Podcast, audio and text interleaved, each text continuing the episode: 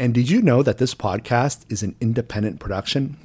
That's right. The Eric Norcross podcast is an indie podcast. And because of that, we depend on listeners like you to help support the show. The best way to become a supporter is to become a patron. Patreon is a membership platform that allows creators to develop a more sustainable source of financial support for their projects. My Patreon supports this podcast. If you find this podcast worthwhile, please consider becoming a patron by heading over to the Patreon link in the description. That's patreon.com slash Eric Norcross. Again, patreon.com slash Eric Norcross, and the link will be in the description. Thank you, and on with the show. All right, I have one more announcement before I go into the episode. I know these can be super annoying, but this is not a paid advertisement. This is actually about one of my projects. I made a feature film called Fractals, and guess what? It is now available for streaming. Just visit my website, ericnorcross.com, look for the movie Fractals, and there will be a list of platforms where you can stream it. Thanks.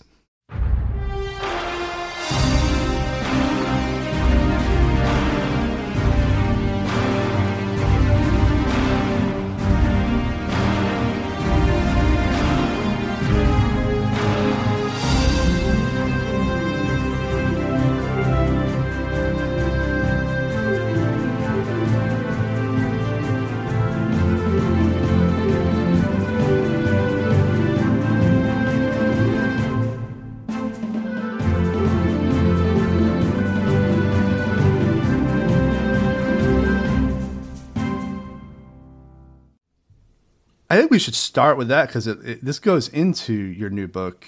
Uh, and is is it okay if we go back that far? Oh, sure. Okay, sure. cool. Um, can you start by talking about just introduce the listeners to who you are and and how you got into writing what you write about? Okay, sure. sure. Uh, my name is Miriam Van Scott. I uh, began my career as a research and a news writer. I worked for a local newspaper.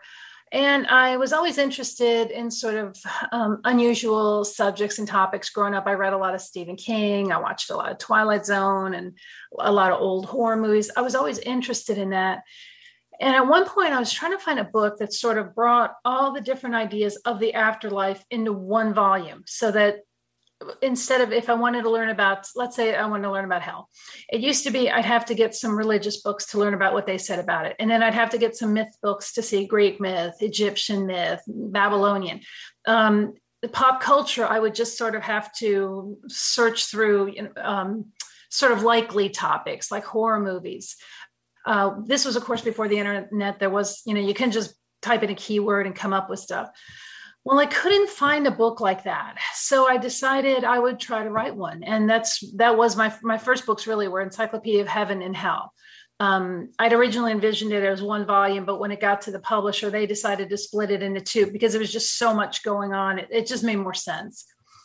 So those were my first two books that came out. They came out right around the, I think one came out in 1998, and the other came out in 1999 but I started researching them back in the early to mid 90s when research really back then was libraries, books, talking to actual sources, trying to find a friend of a friend who might have like an old video I could watch that I'd heard about. Maybe it had a scene about hell, but there was no, you know, there was no Netflix back then.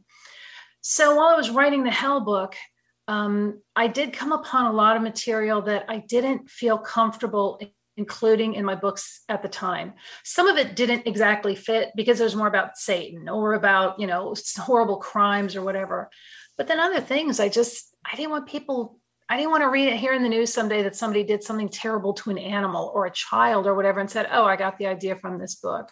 So I sort of kept all those notes as a, aside. And as I've learned as a research writer, never throw anything away.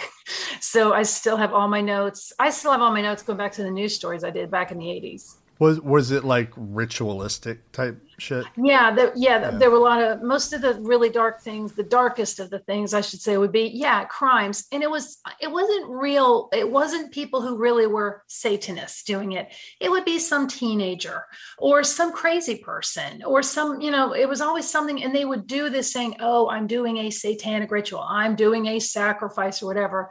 Um, but it really it wasn't in any sort of organized fashion. But it was, some of it was really brutal, really, really brutal. Um, so I saved all those notes.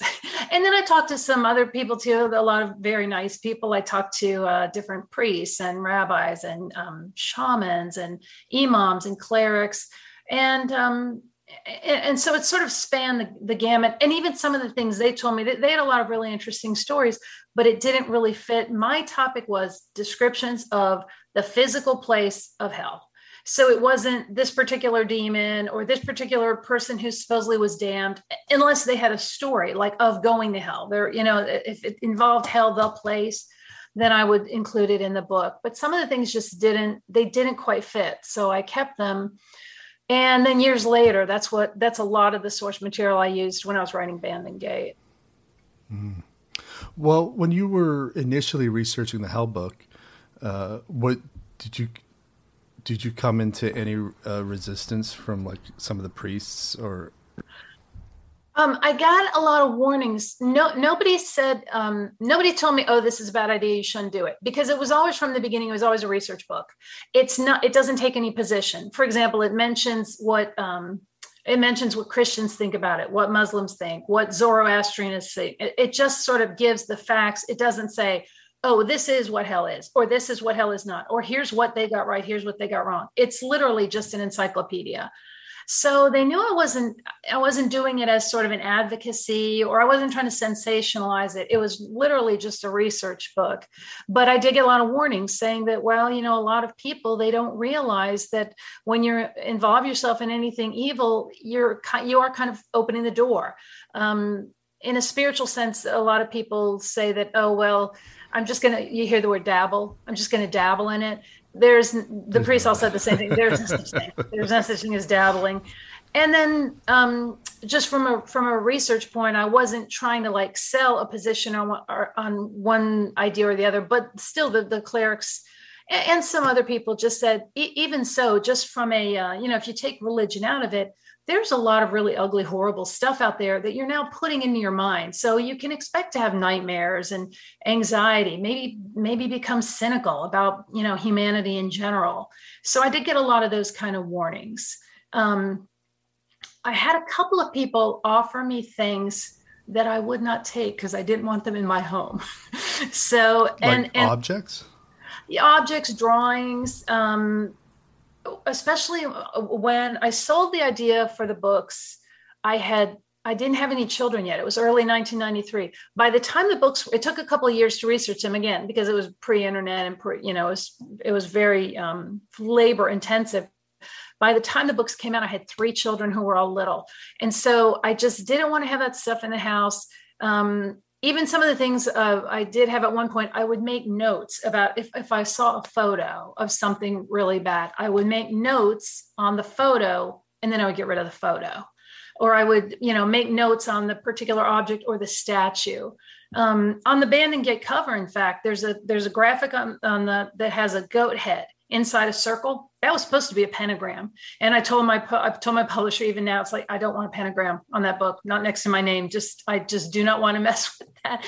And so they spent a lot of time revising that because uh, apparently it wasn't as easy as i thought to just erase the pentagram off. But i just i i do take it seriously enough that and and there's a part in Bandun Gate where i talk about i don't have my palm read i don't do tarot cards i don't do ouija boards. I just i don't want to mess with that I just don't. Yeah, well, you know, it's it's interesting because that whole same warning comes with um, people who tend to be interested in the UFO phenomenon.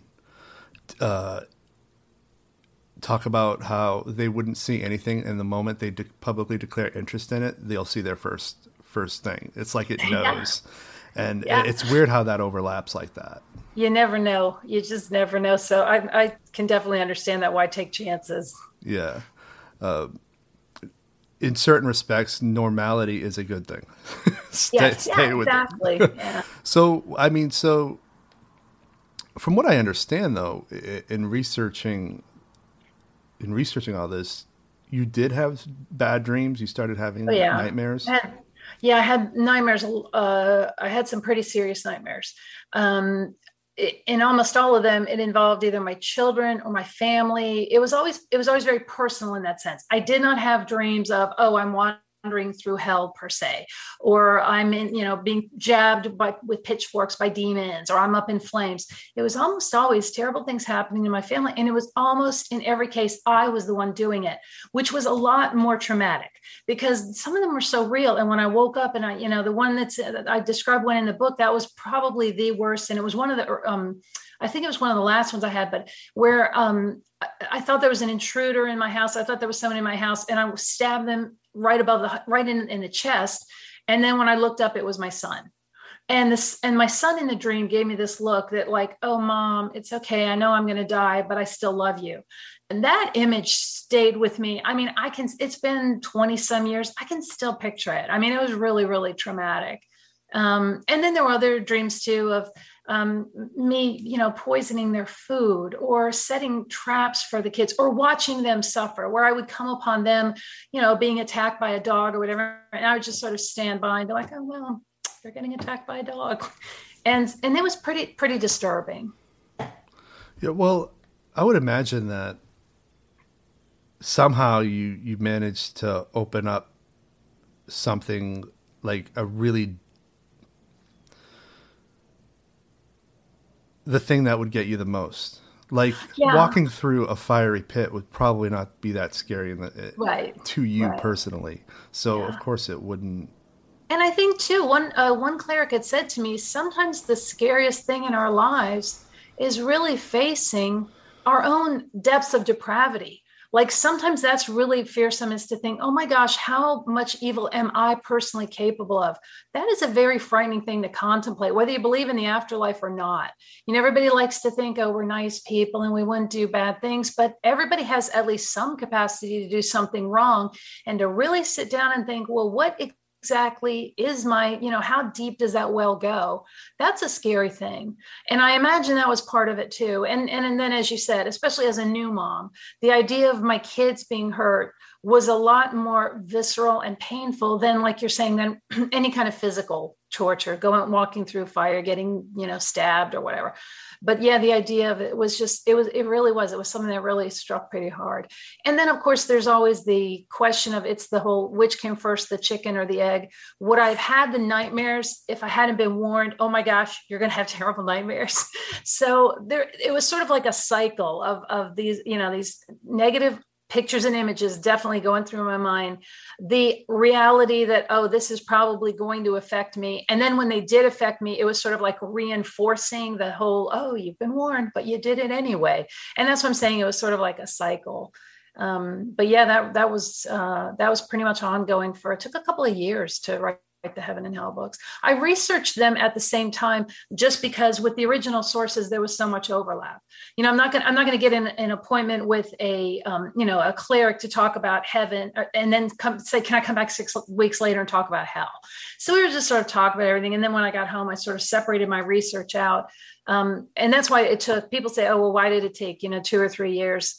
That's that's really why because i was doing them at the same time but obviously the the hell immediately emerged as soon as I started doing the research. Hell emerged as the one, the one that was going to be much more information available, much more visual, much more. I don't want to say inter- I always say interesting, and I joke that heaven's boring. But what I mean by that is hell fires the imagination in a way heaven does not.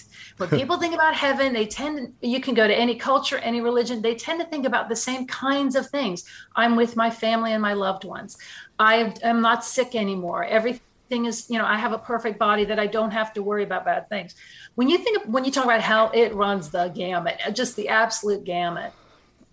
Well, I, the early church knew that. In, in Christian times, they used to have those passion plays where they would you know, do stories from the Bible. And the um, people putting on the shows noticed right away that when they do, you know, the heaven and the angels, the people sit in their seats and they kind of pay attention, but they, you know, they're, you can tell they're sort of sitting there. But when the devils showed up, people were jumping up and down, they were cheering, they couldn't get enough of it. And that's just part of the human condition, always has been. Yeah, well, you know that that's one of the interesting things about the history of the church is really people. I don't think people would have gone if those stories weren't what they are, and it's it's the same reason people watch true crime shows. Exactly. Yeah. I think Clive Barker said people love to be scared because it makes them think like, first of all, get your heart racing, makes you know you're alive. But I think he said too that you kind of know from your personal experience there's there's bad stuff out there. But being scared kind of makes you think, well, if all the really dark stuff is true, maybe the good stuff is true too. And so scare a scare kind of reminds us of that. But but you're right. I mean, it's definitely it's a it's a it's a pulse uh, racer to be scared. Yeah. So, and it definitely got people into the pews. So, so going into into this, did you? I'm curious how it might might have shifted any beliefs that you had. So, like, what were some beliefs that you had before versus after? Did it strengthening any beliefs? Did it completely change your mind on some things? It it it changed in um, it, it did change in some ways. I grew up Catholic, still am. I went through Catholic school. And, you know, when you start in Catholic school, the idea of hell is always, um, you know, the, the red devils with the horns and the pointy tails and the pitchforks. It's all metaphors, obviously, for, for younger people and for beginners. Uh, then you get a little bit older, you start, you know, I started reading C.S. Lewis and some others who really kind of shifted the idea that hell is really um, your own perception of reality. And there are a lot of um, there are a lot of takes on that. Like i'm sure you've heard of the no exit the sartre um, play. Uh, there's night gallery has done episodes twilight's done, ep- done episodes where people are in the same setting but some of them are in heaven but some of them are in hell. Because the most famous one is there's one that's sort of like a waiting room where there's music being played and there's like an old couple talking between themselves. They're in heaven because for them it's kind of fun. It's quiet. They're away from the workaday world. But for the businessman who's sitting there who's like oh my gosh this is so boring. You know when is this going to be over? So um, my vision sort of morphed um, it was definitely shaped by that. And then i guess the older i got the more I started really um, thinking about the idea of hell. Hell is often referred to in older texts as chaos. Dante uh, alluded to that, that it's chaos. And if you think about it, yeah, order is, there's something calming about order.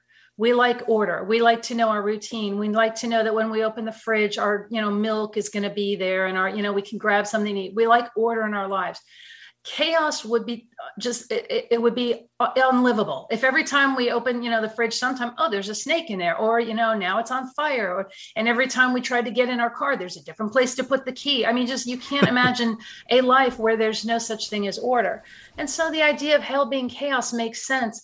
And especially the more i learn about people who are having mental health issues I don't, I'm not saying that they're evil. I'm saying that must be a living hell is to have no underpinning for your everyday life to have you know issues where you're just not sure of anything. How and i just have a, a, real serious sympathy for people going through anything like that because that that just must absolutely be uh, i can't imagine a worse thing to tolerate. Even physical pain physical pain your brain can understand it. And I, again i'm not trying to minimize people in physical pain but you can put it in a framework um, but if, if you have mental problems, and again, you don't know, is this person who's talking to me, she looks like my mom, but maybe she's a stranger coming to trick me. And, you know, if you just, if your whole life was that series of interactions, that would just be absolutely uh, intolerable and i'm i think more and more that's that makes more sense with the idea of hell being chaos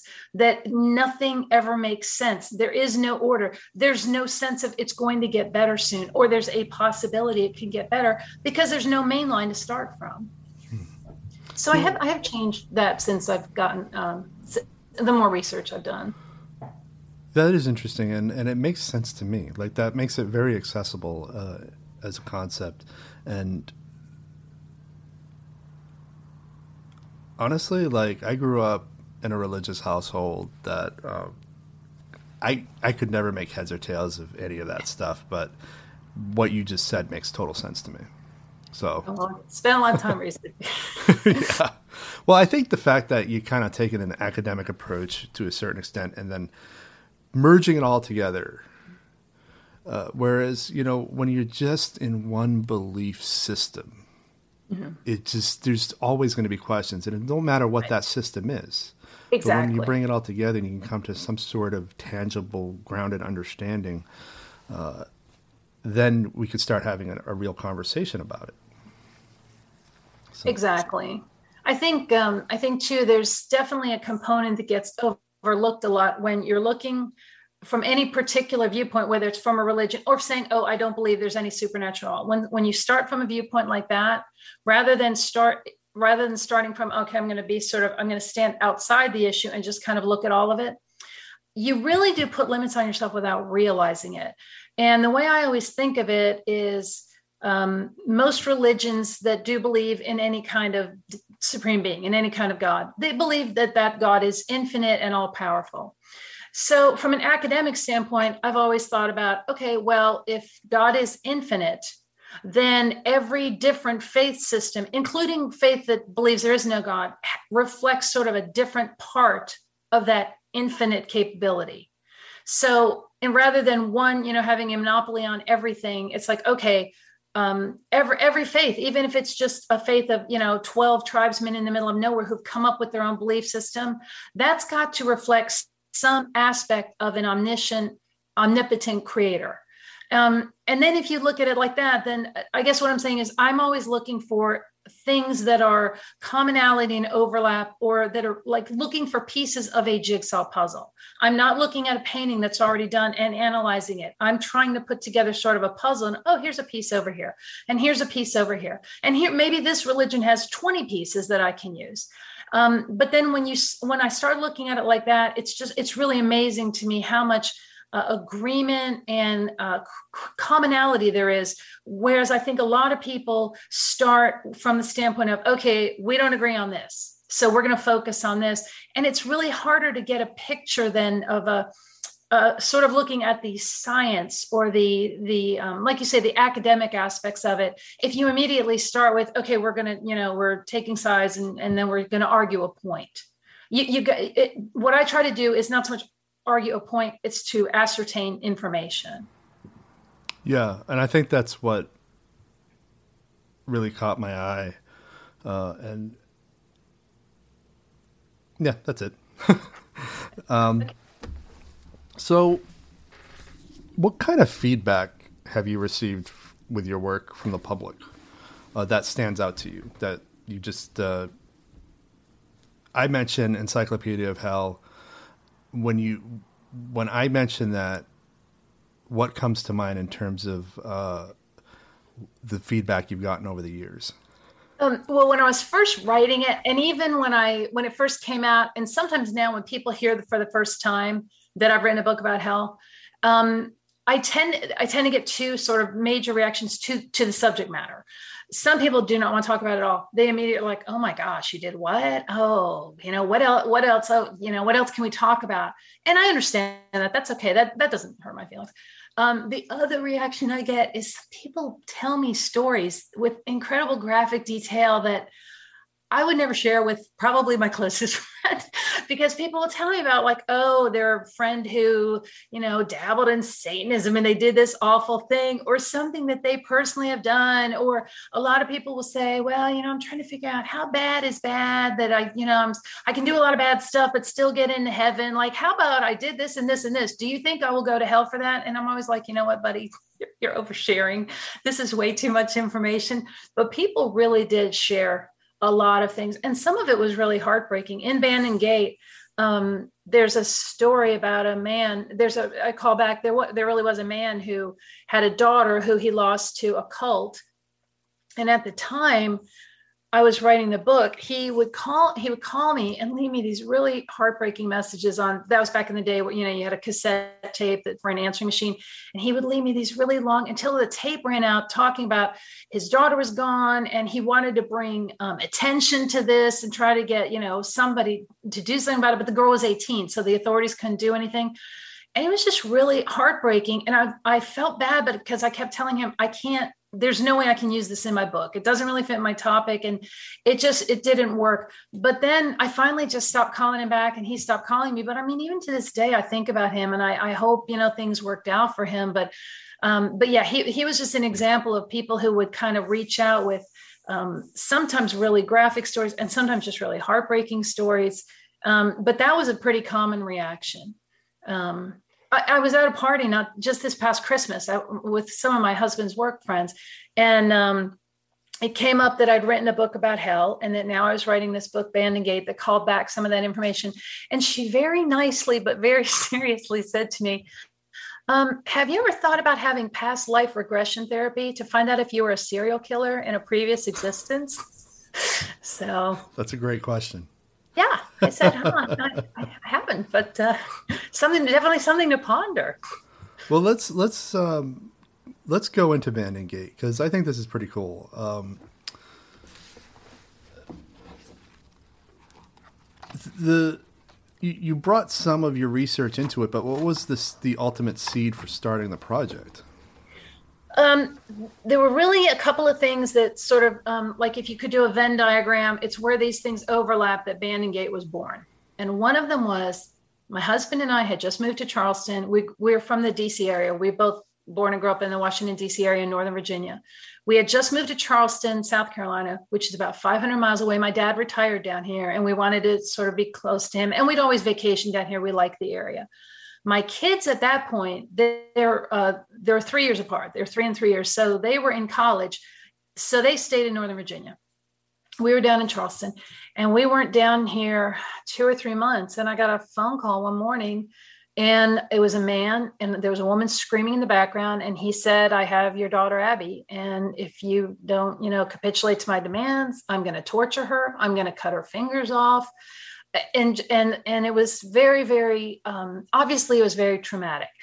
Um, especially because we'd only been down here such a short time and there was she was 22 at the time 21 22 and a par- big part of me felt like oh maybe they're too young maybe the kids are too young to be you know staying up there on their own even though they they're really good friends and they had each other the two boys lived together and abby lived close by um, but i was already sort of worried about it.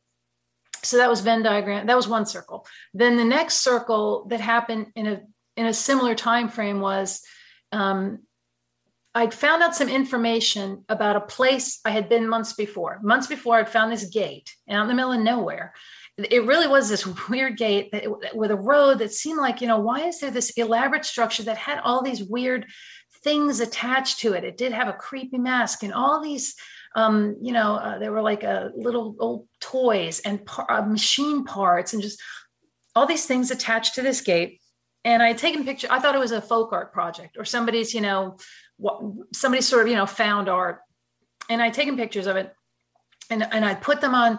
And, and, a few days before uh, the, the call I got that Abby was kidnapped, I put I posted them online. On there's a site that does South Carolina scenic pictures, and I posted them online, just sort of making a joke about, ha ha, this river doesn't go to Antry. Well, around the same time that I got the call about Abby's kidnapping, people started responding to that saying i know i know what that is that is to um, those are all blessed objects and it's painted that weird color haint blue because that's a barrier against evil spirits. And then um, and then i put on i i responded online saying oh you know it just seemed interesting. And my daughter abby the one who was kidnapped um, she'd always been interested in uh, the macabre and, and haunting. Uh, she was a zombie at a big theme park near where we lived, and she really got into that. So I had taken her to that gate. And then one of the comments when I said that, they said, Oh, you shouldn't have taken your daughter there. You're inviting evil upon her. And I had sort of said, like, oh no, you know, I, am sure she's okay or whatever. And then they responded, well, how do you know she's 500 miles away? So that was sort of like circle number two. And then the last circle is Charleston really is considered one of the most haunted places in America. There are there are all kinds of places here. The, the old city jail, uh, back in the late 1600s, it's a four acre site that back in the 1600s was a graveyard for indigents. Nobody knows how many bodies were buried there over the years. Then it became the city jail, and until it was closed down in 1939, 14,000 people died there.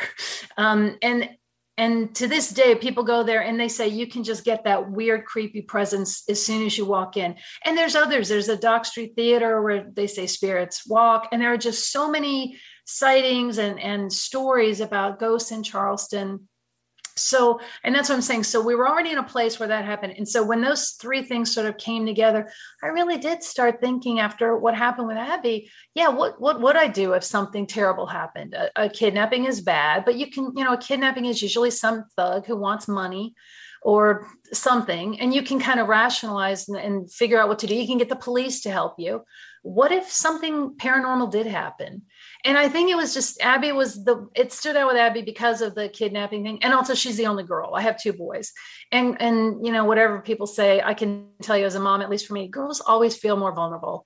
It just to me, it always seems like, you know, there's and she's just got a sweet personality. She was living by herself at the time.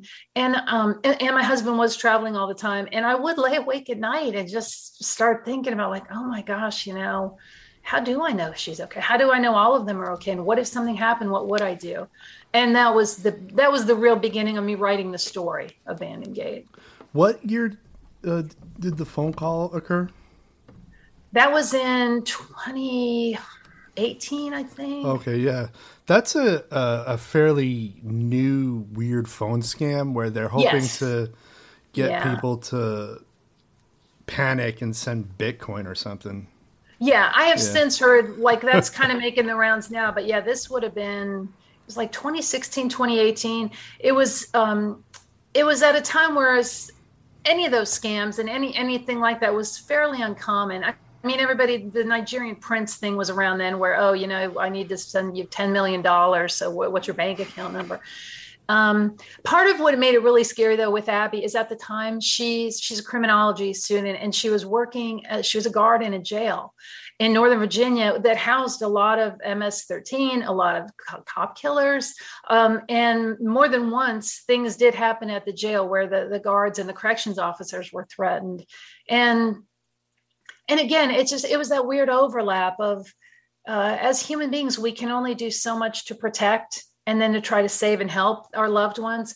But then what do you do when you get to that barrier of, okay, now maybe I'm in a realm of things that go beyond? I, I can't call the police to say my daughter was kidnapped by a ghost or, you know, is being possessed by a demon.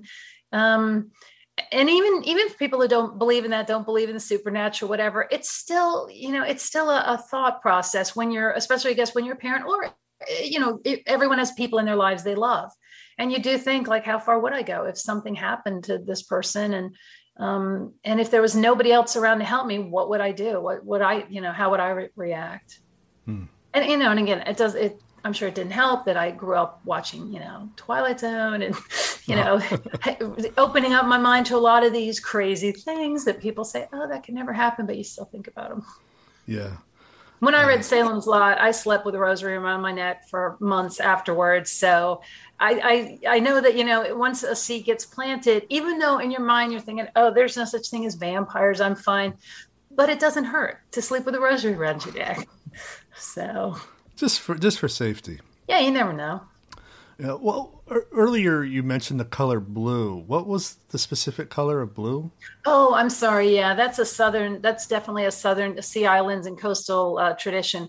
Uh, uh, ghosts in southern, usually uh, southern culture, Gullah culture, especially the Gullah were. Uh, uh, they were slaves who were stolen from Africa. From the, they had a thing there called the Rice Coast, and these slaves were targeted because they were really good in agriculture and in engineering, and they were brought to the Charleston area because we have the similar um, growing conditions. There are salt marshes here where they flood with salt water. The, the freshwater rivers flood with salt water during high tide.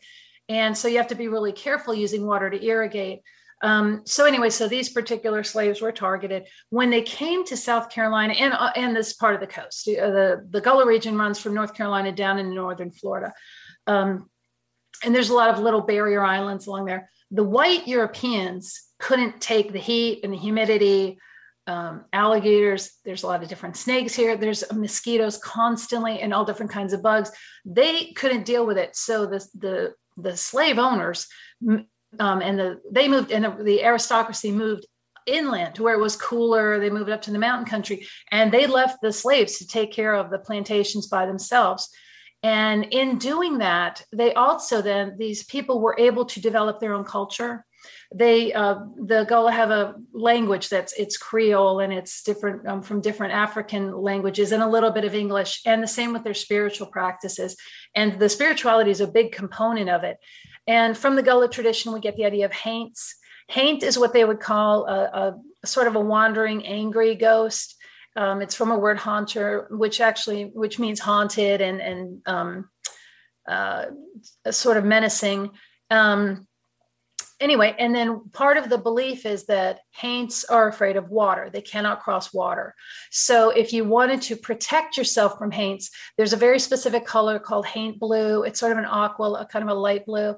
And they would paint the uh, like the underhangings of roofs and of porches and they maybe the shutters they would paint that color haint blue they would paint the color haint blue onto their homes so that when spirits came about they would see it and mistake it for water and then move on to the next target. So if you're ever in the anywhere along the east coast if you look around you'll notice there's a lot of haint blue especially again in very specific areas. Underhangings tend to be at porches outdoor areas. It's a very very popular color yeah, I brought it up because it's so interesting the way the universe works. After I scheduled this podcast with you, and I didn't didn't put this together until this very moment. TikTok started pushing these construction videos to me where people just keep talking about Haint Blue and why you find it all over the South. And oh, uh, wow. I'm like, wait, is there yeah, a weird. connection here? And there absolutely is. Weird. Yeah, that is weird. Yeah, that Haint Blue isn't a thing. Other, I mean, it's a, it's known now, but that's 100% where it came from was this area. So that is weird that all of a sudden it it, uh, it gets even weirder because I don't I'm not a handyman. I don't watch construction videos. I could care less. I don't know why it pushed it to me. Wow. Yeah. It's a warning. Spooky. Yeah uh, that kind of stuff I found it with this particular podcast, especially like the more I introduce certain subject matters, the weirder things get. Like I first introduced the UFO topic on the podcast in January, and the night I, in one night I booked four guests, and then I went out for a walk, and there were the strangest things in the sky that night, just yeah. the weirdest things, and yeah. I won't go into them on this one, but uh, yeah, I found that you, once you look into a subject matter, the universe seems to know. Yeah, yeah. Uh, do you ever feel like there are things we're not supposed to know? Uh, yeah, I guess I do. Um, bigger topics, like you say, I think the bigger questions, uh, if we knew the answers, in a lot of ways, it would it would take away the flavor of life. Uh, there's a saying, you know, faith is called faith for a reason because if it was all proven, it wouldn't you wouldn't need faith. There's, I guess, I I um I always like to when people want to talk religious concepts, people who either don't believe in religion or they're not sure, I always try to translate it into like, okay, let's start within what we know. Let's talk about things we know. And my um core, my metaphor for uh, understanding the idea of faith and the afterlife and God is always love. Like you love your spouse you lo- and you hope they love you but you do that on faith. Because what's the alternative? Are you going to bug their phone? Are you going to follow them around? Are you going to quote unquote prove that they're being faithful to you? How happy would you be if that was your life that you did that to your spouse or your you know significant other they did that to you? That's not a lo- that's not a happy life. And the human spirit there's something about it we want to believe we don't we don't want to be shown. We say we want to be shown and proven and i mean obviously some things we do we want to know that it's safe to drive our car we want some things proven but when it comes to matters of the heart and matters of our own destiny we like that element of the unknown in it. And if everything was just sort of laid out for us there it would just take all the flavor out of it all the spice out of it all the all the mystery. If you knew every time you walked into a casino exactly how many hands you're going to win how many hands you're going to lose but you still had to do it anyway would you even go? I mean it's just there's just something about that element of not knowing that makes us what we are and I definitely think about that every now and then people say, Would you want to know exactly when you're going to die? Would you want to know exactly what you're going to die of? And I think even people say yes, in a lot of ways, they really would think no. And not, I mean, it's one thing if, do you want to know you're going to die and you can do something about it? You know, if it's a warning like, Hey, don't, you know, don't drink that, whatever, it's probably poison. Yeah, obviously that. But if somebody said, I can tell you right now that, you know, this is it, this is when you're going to die in hell and whatever I think most people really, when it comes down to it, don't want to know that because then the rest of your life you're just counting down toward that toward that minute, and uh, you can't pay attention to all the beautiful little nothings of an everyday, you know, sort of seemingly mundane existence if you're always focusing on the one quote unquote big thing. There's the analogy of the Holy Grail that uh, finding the if you ever found the holy grail it's a blessing and a curse because finding it looking into it holding it that would be the pinnacle of your existence. There would be nothing like it. It would be incredible. And then everything after that would be downhill and you would know it. And I, I do think it goes the same for knowing things about the broader universe about ourselves. And then even beyond that the pursuit of, of finding out those things the testing of different theories the contemplation the discussion like we're having now. That's a big part of life too. And if we knew everything quote unquote we wouldn't have these conversations. We wouldn't be we wouldn't look at old paintings and read old texts and try to figure out what people were thinking when they did them. We we just that whole element of our life would be gone too. And um, so yeah i definitely do think there are things that uh, we're not really meant to know for, for our own good. Yeah. Well you know i i tend to be a connoisseur of people's near death experiences I'm always reading interviews or watching videos of people who flatlined and came back. And uh-huh. uh, it seems like whenever they're asked did, if they've gleaned any idea of purpose, what is the purpose of it all, most of the answers somehow come around, come back to we're just supposed to interact with one another. Yeah, exactly. I think so too. I think that really the number one thing that I think, uh, again, whether you believe in God or not, there's something inborn in humans. We want to connect. We want to connect and, like you say, interact. We want to, whether it's our parents, our spouses, our siblings, our friends, our coworkers, there's just something about it. And I think you're right. When people have those near death experiences, and I, during the course of writing the books, um, I actually did um, had a lot of contact with people who had both the good experiences and some who had the not so good experiences. They all said the same thing that they needed to be kinder to the people, spend more time with them, enjoy enjoy the little things more, be more present in the moment. Um, and I think you're right. That that makes sense. I mean that that makes sense with what we know and what we see every day. Who are the people in our in our everyday experience who are the villains? They're the people who break connections. They're the you know the the mass shooters who go and kill people so you cannot connect with them again.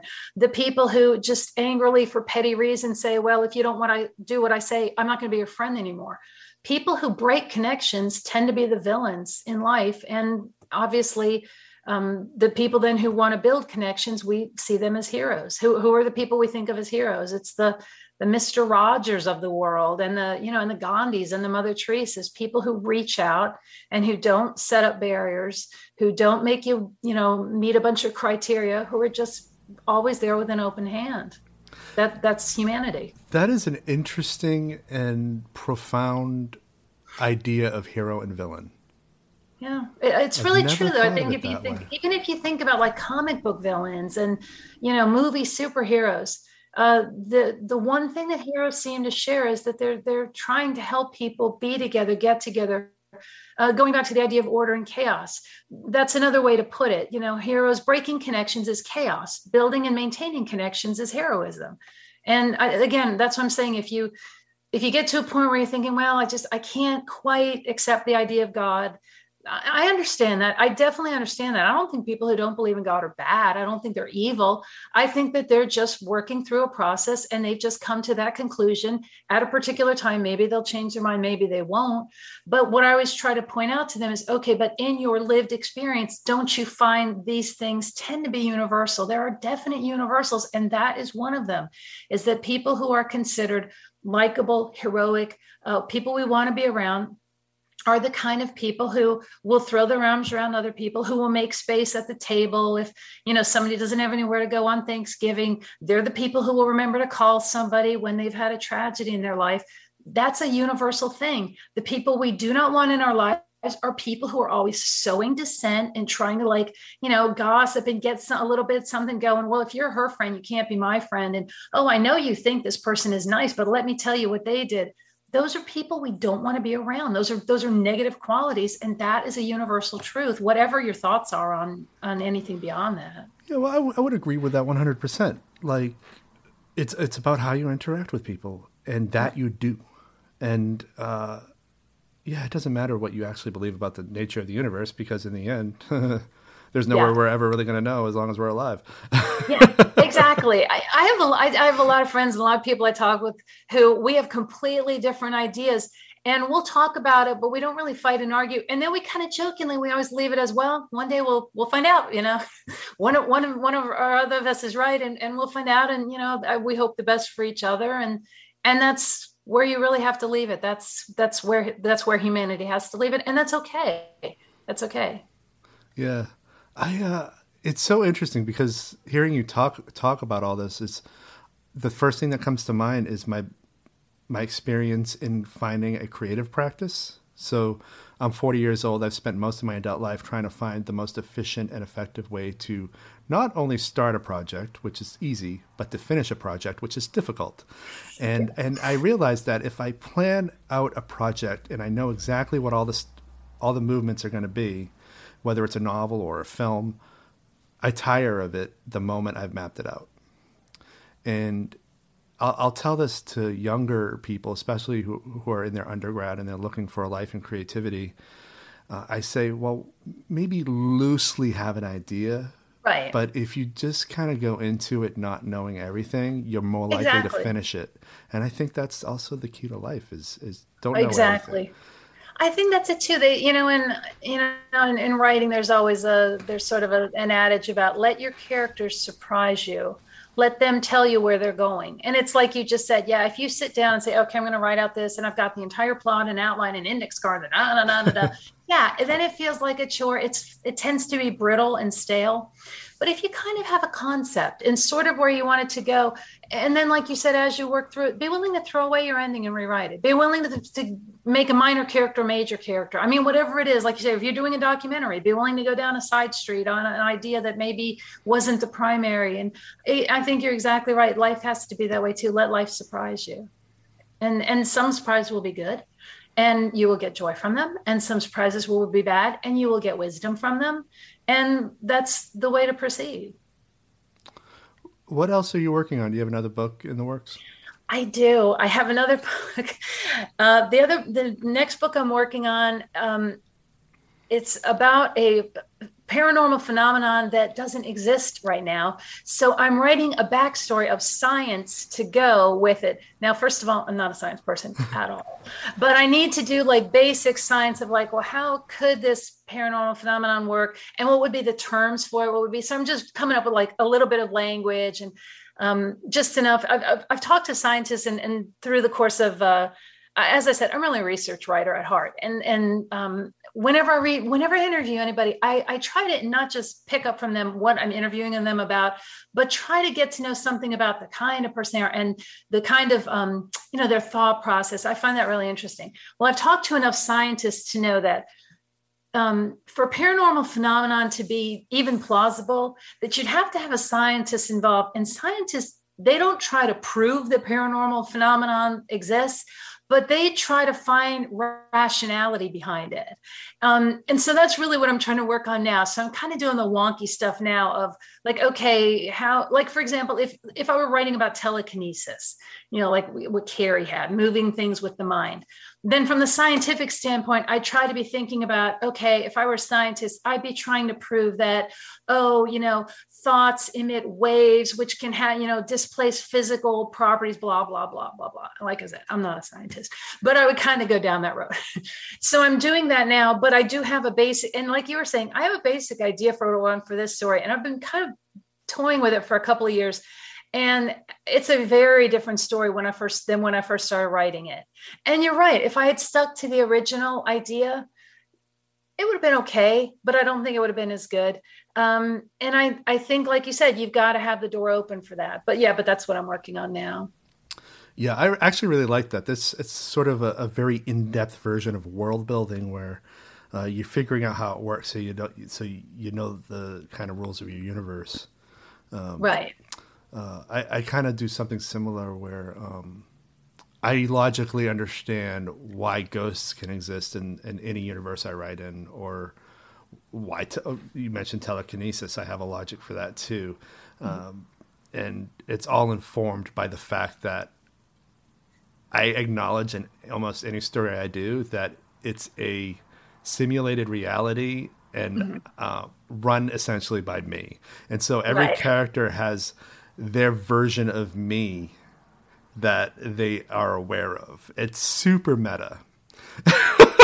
That's a good way to do it. That's a good way to do it. And you know what? Per- things that are more personal, closer to your heart, they write better and they read better. You know, your readers will pick that up. There's a there's a dimension and a depth to it that I think you're. I think that's a good idea that you're putting that into your writing. I think that's that's a really good idea. Well, it's really just like after 2016, everything became personal, and I, for some reason, I'm sure a variety of reasons, really, but um, it's just like I don't want to turn out anything that I can't say this is me. Right. Every time it has to be me.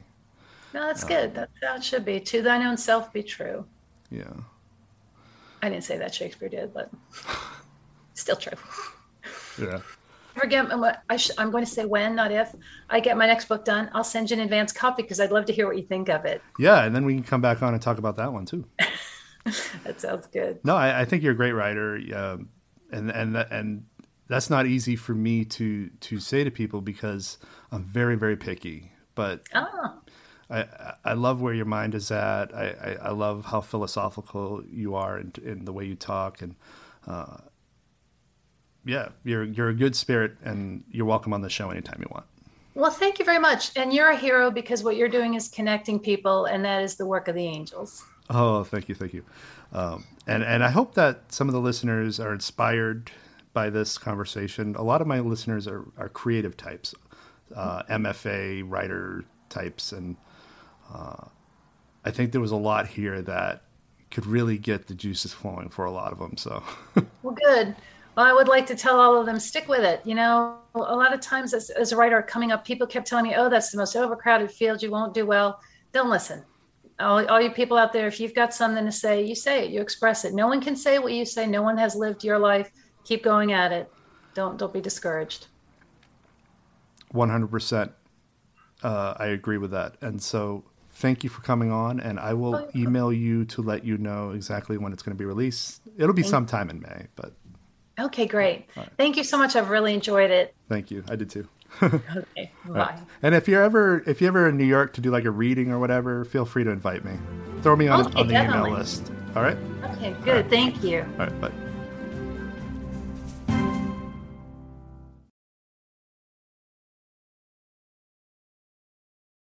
Thank you for listening to my podcast. If you have a moment, please consider subscribing to the show wherever you listen. And if the app allows for it, please leave a rating and review.